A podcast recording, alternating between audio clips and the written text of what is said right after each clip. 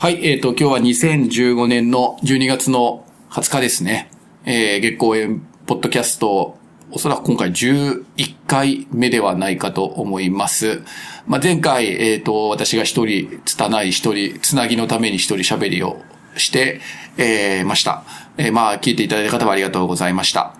で、えっ、と、今回は、えっ、と、ゲストをもう一度呼んでですね、ちょっと新しい趣向でやってみたいというふうに思います。えー、何回か前かな ?2 回ぐらい前かな？に出ていただいたね。J さんに再登場していただくことになりました。J さんこんにちは。はい、こんにちは。よろしくお願いします。ちょっと今回新しい試みを私が提案して、えー、J さんの方が、えー、心よく、えー、やりますというようなことで乗っていただいて、えー、今日ちょっとやってみたいと思います。それぞれ、えっ、と、一応、振りを言うと、えっ、と、それぞれ、えー、私は映画を紹介し、J さんは本を紹介する。はいっていう感じですね。で、それをちょっとやって、まあ、月光を楽しむ、より楽しんだり理解するための、まあ、補助線を周りから引くというか、なんかまあ、そんな、私の中ではイメージはそんな感じなんですけれど、まあ、より知識を取ったり、他の、まあ、前の映画の作品を参照してみたり、っていうようなことで、まあ、より深く楽しむというような、まあ、ファンとしてのなんか少し補助線のようなことができたら、弾けるような、補助線を弾くようなことができたらいいかな、なんていうふうに思って、えー、ちょっと今日やってみたいというふうに思いますので、はい。よろしくおはい願いします。。はい。で、えっと、じゃあまあ、その、行く前に、えっと、一応月光の最新情報としてはですね、えっと、この1ヶ月の間に、えっと、Facebook で、えー正式に、なんていうんですか、メインビジュアル、とりあえずのメインビジュアルが完成して、えー、川、川、川を、川のほとりで、えー女性と子供が寝寝てるというような写真がアップされてっていうところで、それがおそらくの、まあ、と当面のメインビジュアルになるのかなっていう感じで、それがかなり Facebook で、えー反応があったというようなことが監督のツイートからは上がってきてましたね。み見ました、ジェイさん？いや、まだえ、、見てないの？まだ見てないんです。そうですか。すいません。なので、えっ、と、それを、えっ、と、監督からの発信を見ると、来年の夏ぐらいには、えー見れる、一般公開されるんではないかというようなことが書いてありましたので、まあ本当にいよいよ来年は、えー月光を見るというか、鑑賞できる年になるのかなというところですかね。そうですね。監督からも今、その、げえす完成した作品を海外の映画祭に、こうね、あの、送ろうっていう話で、まあ、そこでね、いろんなこう紹介をしていって、夏に向けて準備してるってうん。いう話を、はい。はい、お聞きしましたね。なので、えー、まあ、凱旋上映みたいな形でね、うん。あの、海外で賞を取って、日本で公開されるに違いないというそうですふうに、まあ、月光応援団としては強く願っているところではありますが、ハードルが、ハードル上がり、ハードルが上がって、でもそれぐらいね、やっぱりね、ね。うん。あの、世界できちっと評価されて戻ってくると。で、我々はそれを応援したのは、まあ、すごい先見の明があったのだというふうに言いたいですね。はいうん、なので、その辺はまあぜひ楽しい、あの、本当に楽しみなところですね。はい。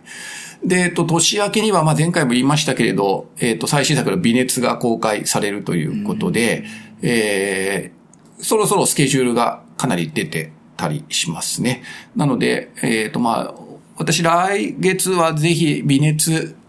鑑賞スペシャルというか、微熱を見てみんなで語り合う会にできたらいいかななんていうふうに思ってますが、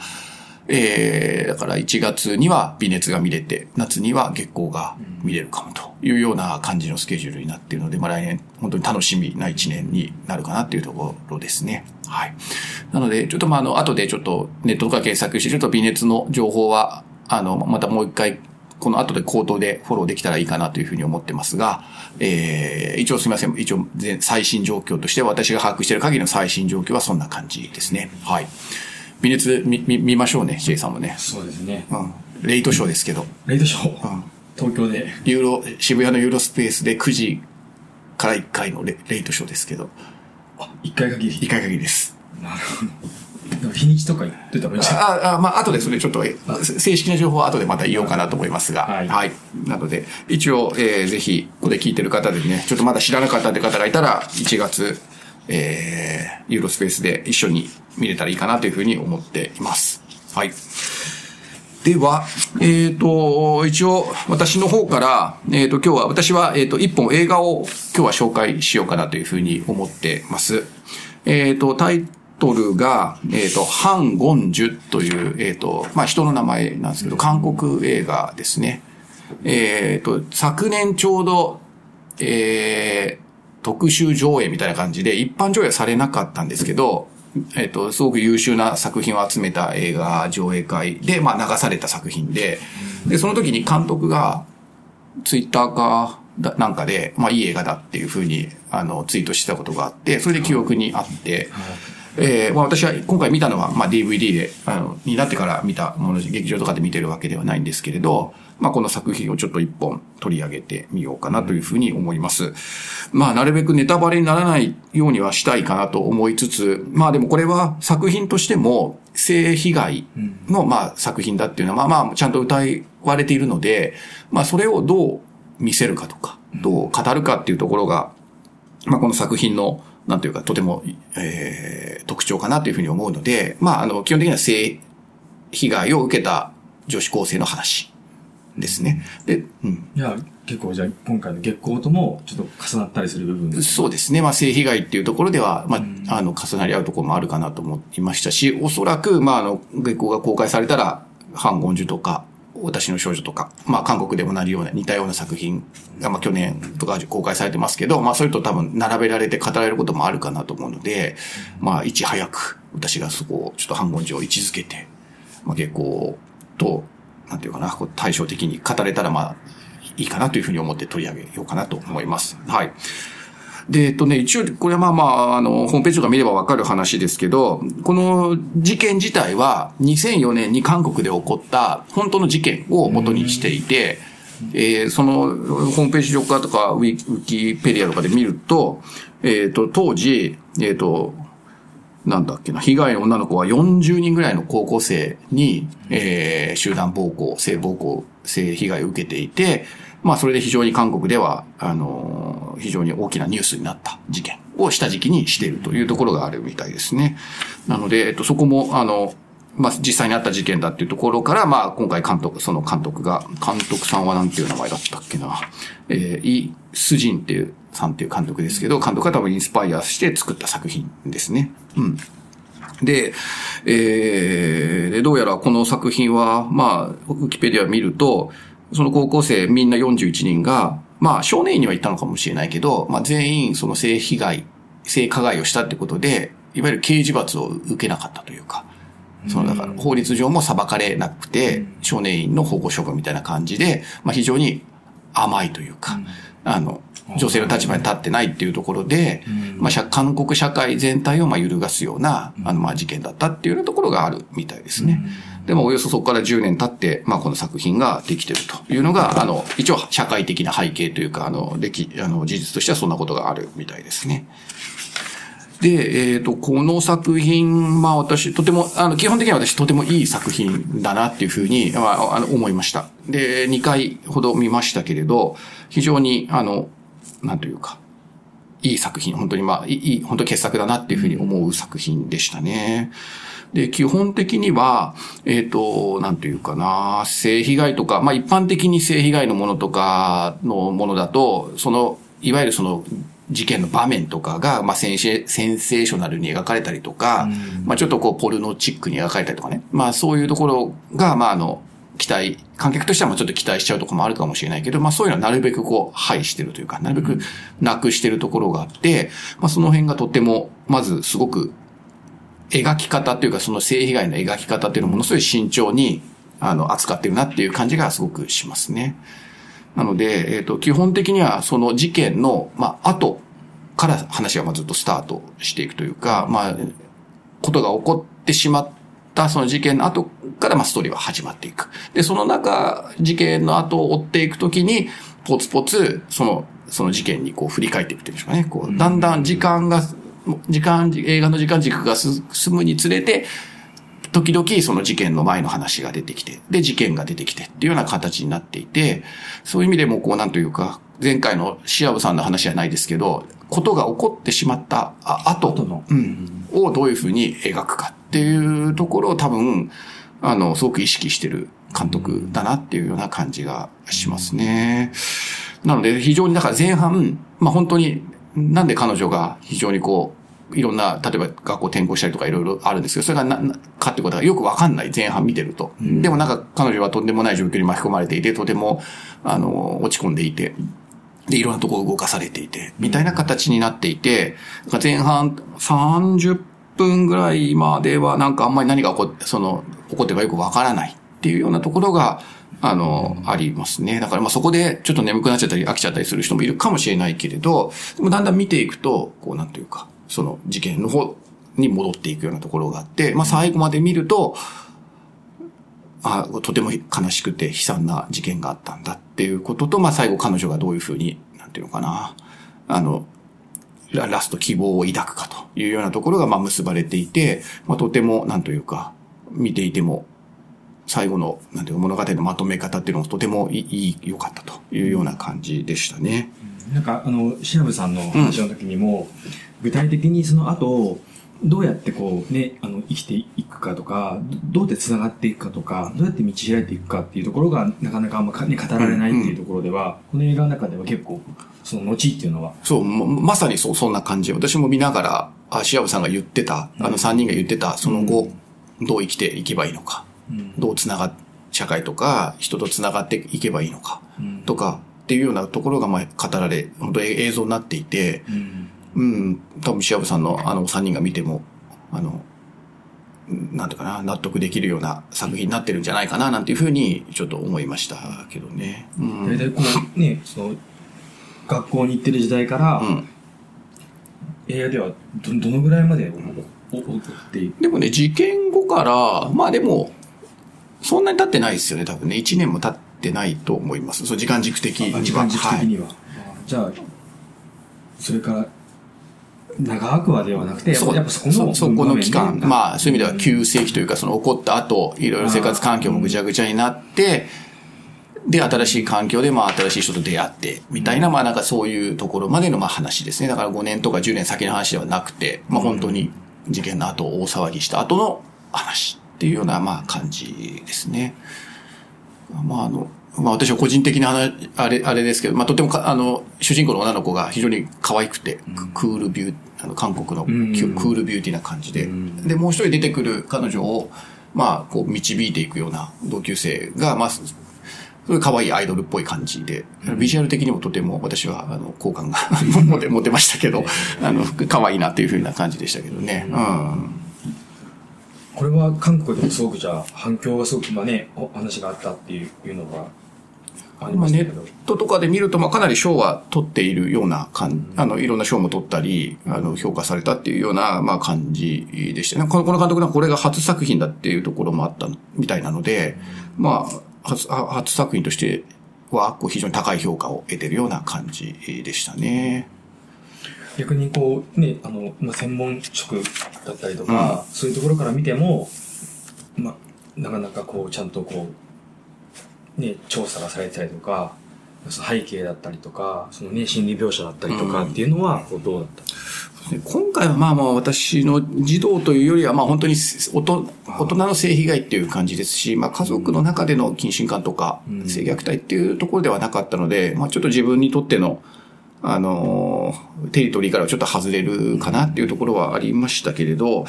もう私はなんか映画としてとっても、なんていうか、センスがいいなっていう感じがすごく感じたですね。で、例えば彼女が被害に遭う、すごく、まあ、性被害で究極の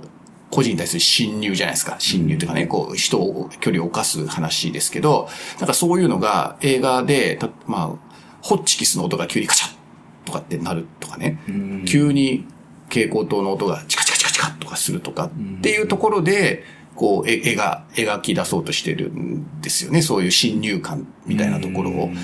そういうのもすごく上手っていうか、あの、そのものを見せるではなくて、行為そ、まあ、あの、後半ちらっとそこが出てはくるんですけど、行為そのものというよりは、そういう何かに置き換える形で、こう、伝えていくっていうようなところもすごく多分映画的な演出としてはすごい考えられていて、で、彼女はそういうホッチキスの音とか物といくってこう反応するみたいなところから、彼女がいかにそういう侵入感に対して、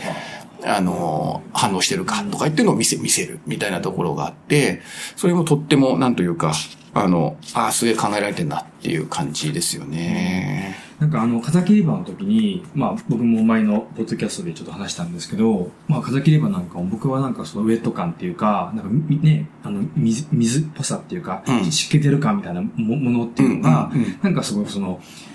その虐待の背景とした、なんかこう、不安感だったりとか、うんうん、なんかそういうものを、まあ、小沢監督なんかがこう表してるのかなって勝手に思ってたんですけど、反言樹なんかだと、そういう。でも今回まさに水が出てくんですよ。うん。でもこれ言っちゃうとなんかあれかもしれないけど、まさに今の J さんの話だと、水結構大事なキーポイントで、彼女が本当に水、水と戯れたり、水の中でもがいたりっていうのがね、結構出てくるんですよ。うんまあちょっと、風切り場はまだ、はちょっとウェットな感じかもしれませんけど、まあこっちはもっとビシャビシャな感じ。なんかもう本当にもう全身ずぶ濡れみたいな感じが出てくるんで、なんか今水って言われて、まあまさに、まあそれ、なんか、それ、これ、それがどう演出されたか言っちゃうと、なんかもうそれものズバリ、なんていうかネタバレになっちゃうから、あれかなと思うんですけど、確かにあの共通するような感じは今の水っていうところで、確実に水を意識して、水も使って演出してるのは間違いない。うん。うん。なんかこの、あれですよね、これ韓国っていうところで、うん、なんかやっぱり、今回日本でね、そんなにたくさんこういう映画が捉えてるわけじゃなくて、やっぱこう韓国なんかだと、やっぱりそういう性加害の問題とか性被害の問題っていう問題っていうのは、あれなんですかね、こうちゃんとやっぱり社会的な問題になってて、そういうことをちょっと訴えていこうっていう土台があるうん。まあ、児童虐待なんかもここ10年ぐらいで韓国は非常に進んで法整備してるって言いますよね。ちょっと細かいところまではごめんなさいわかんないけれど、うん、あの、私がパッと見た感じに日本よりもしかしたら進んでんじゃないかなっていうぐらい DV とか虐待問題、家族の、家族間の暴力についてはかなり強く介入していくっていうふうに、あの、変わ、時代は、あの、変わってるっていうふうに私聞いたことがありますけど、ちょっと裏付けがなくて申し訳ないけど。うん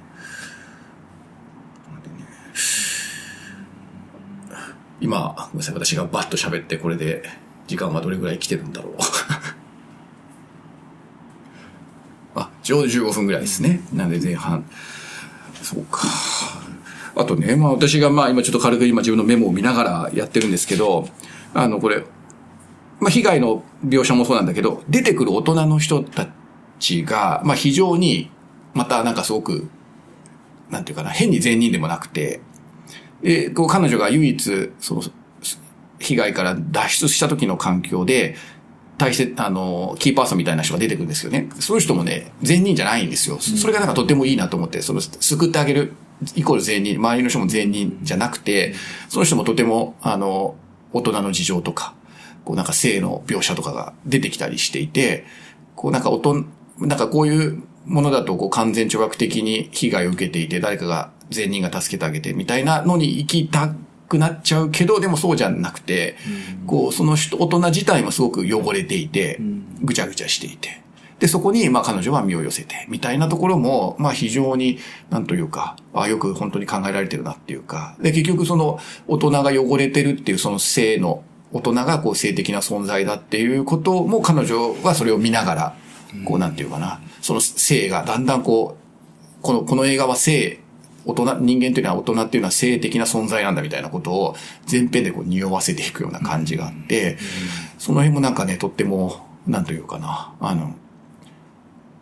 直接的な描写じゃないんだけど、あすごくこう、そうだよねって、まあでも性的な存在だっていうことはまあ我々自身がまあそうなわけで、ああ、そう、我々もそうだよねっていうところにもこう感じさせられるというか、そういうような作品の構成になってる感じですね。うん、なんかこう見た、うん、多分こういう映画のその大事なのっていうのは、こう見終わった後、じゃあ何を考えるんだろうとか、どう思うんだろうっていうとこだと思うんですけど、例えば、こう、性被害っていうところを見ると、最後に残るっていうのは、性被害について、なんかどんなふうにこう感じる？なんかね、あの、かわいそうだとか、あこうなんだ、ね、かわいそうだとか、苦しいなとかっていうので終わってしまうのか、やっぱりこちらがなんか考えていくのか、うん、やっぱそのね、実話が元になってるっていうところであると、それはそんなに軽い問題じゃないんだよって、これってって、すごく人生に関わっていくし、うん、すごくそれを持ちながら、背負ったまま、背負いながらやっぱり、こう、寛解していくっていうか、それと向き合っていくっていう、これから長い、すごいこう、ハードルが、が待ち受けてるっていうようなものなのか、どんな感想を、そうですね。じゃあ、どうしよう。今ここでだいたい20分をいきそうなので、どうしよう。でもまあ一回ここで切った方がいいかなと思いつつ、でも難しいですね、これ。どこまで？今、でもディレクターはもっと喋れていいっていう判断なので、うんじゃあもう少し喋りますかね。はい、ディレクターがいい。まあこの映画ね、でもまあ後味は非常に良くないですよね。うん。で、で、なんか別に社会派的に何かを要求してる感じでもない。ただ、非常に胸はかきむしられるような、こう、不快感と、嫌悪感と、こう、いう感じは、あ私はもう感じたかな。だからなんかこう何かメッセージが強いというよりはまあ本当に彼女の、主人公の彼女の涙だったり、こう本当に空を見つめる姿だったりっていうのが、まあただただ切ないっていうか、ああの、本当に魂を殺されてしまった一人の少女のお話っていうようなまあ感じでしたね。うん、なんか、やっぱりね、あの、私も、あの、こう子供たちの、ね、福祉の仕事をしてる中で、子供たちがいろんなこうね、虐待を受けたりとか、カミングアウトをしてきたりとか、それをやっぱり頭の中でこう想像しながら共感していったりとか、でもちろんこう、あの、こういうアドバイスをしていったりとか、うん、いろんなことをするんですけど、やっぱりそれを聞く中で、なんかやっぱこう、やっぱ共感していって、想像をして、やっぱり自分も傷ついて、で、共感をしていって、じゃあ次の一歩なんだろう？何をじゃあ頑張っていくの？何を乗り越えていくんだろう？みたいなところがやっぱりあって、なんかこの映画に求めるものっていうのは、なんかスカッとしたものだったりとか、解決感じゃなくて、やっぱりその被害を受けた人たちの心再現できるかわからないけど、でもその不安とか悲しみとか希望とか、なんかやっぱりそういうものみたいなものをうん、後味がね、決して、でもね、ラストシーンは、まあ逆に今、J さんが言ったようなのが、まあまさに全部込められてるような演出でしたね。で、それを見て、それに希望を感じるのか。まあ見る人によってはね、希望だというふうに見るかもしれないし、見ようによっては、まあ、もうダメなんじゃないかっていう絶望と見る人もいるかもしれないし、そこは、だからまあ、そこはでも映画としては、観客に最後の彼女に取らせた行動を彼女は取る行動によって、まあみんながそれを考えるっていうような終わり方にはなってますね。まあ私には希望には見えたけれど、でもまあとても大変というか、うん、多分監督は希望っていうのも当然託したかっただろうけれど、まあ、見ようによっては希望じゃないというふうに見る人もいるかもしれないし、だからそこは多分、まあ、ここ、ここは本当に物語の肝だから、まあ、あの、ぜひ私が喋ったことで、まあ、みんな見てほしいなと思うんですけど、まあでもそれは多分今言葉で言われると、J さんが言ったまさ、まさにそんな感じ。でもそれはちゃんと映画に込められてると思いますよ。だからそのさっきの言った、あの、今、J さんが言った水の話とか、今のところって全部ね、あの、見てないでしょ？だって、うん、あ見て、見てないけど、私の働きでインスパイアされるキーワードがこう出てくるのはちゃんと映画に入ってるっていうところが、まあだからそこは多分 J さんが見ても、なんていうか、えっていうふうにはなならない作品なのかなとは思いましたね。うん。っていうところで、今、だいたい20分ぐらい、20分ちょっといったと思いますので、えー、いいのかな？こんな感じで、なんか、いいのかどうかよくわからないけれど、とりあえず1回目これで終わりにして、えー、もう少しやるか、それとも J さんの方に行くか、ちょっと考えたいと思います。じゃあ1本目はこれで終わりにします。はい。ありがとうございました。はい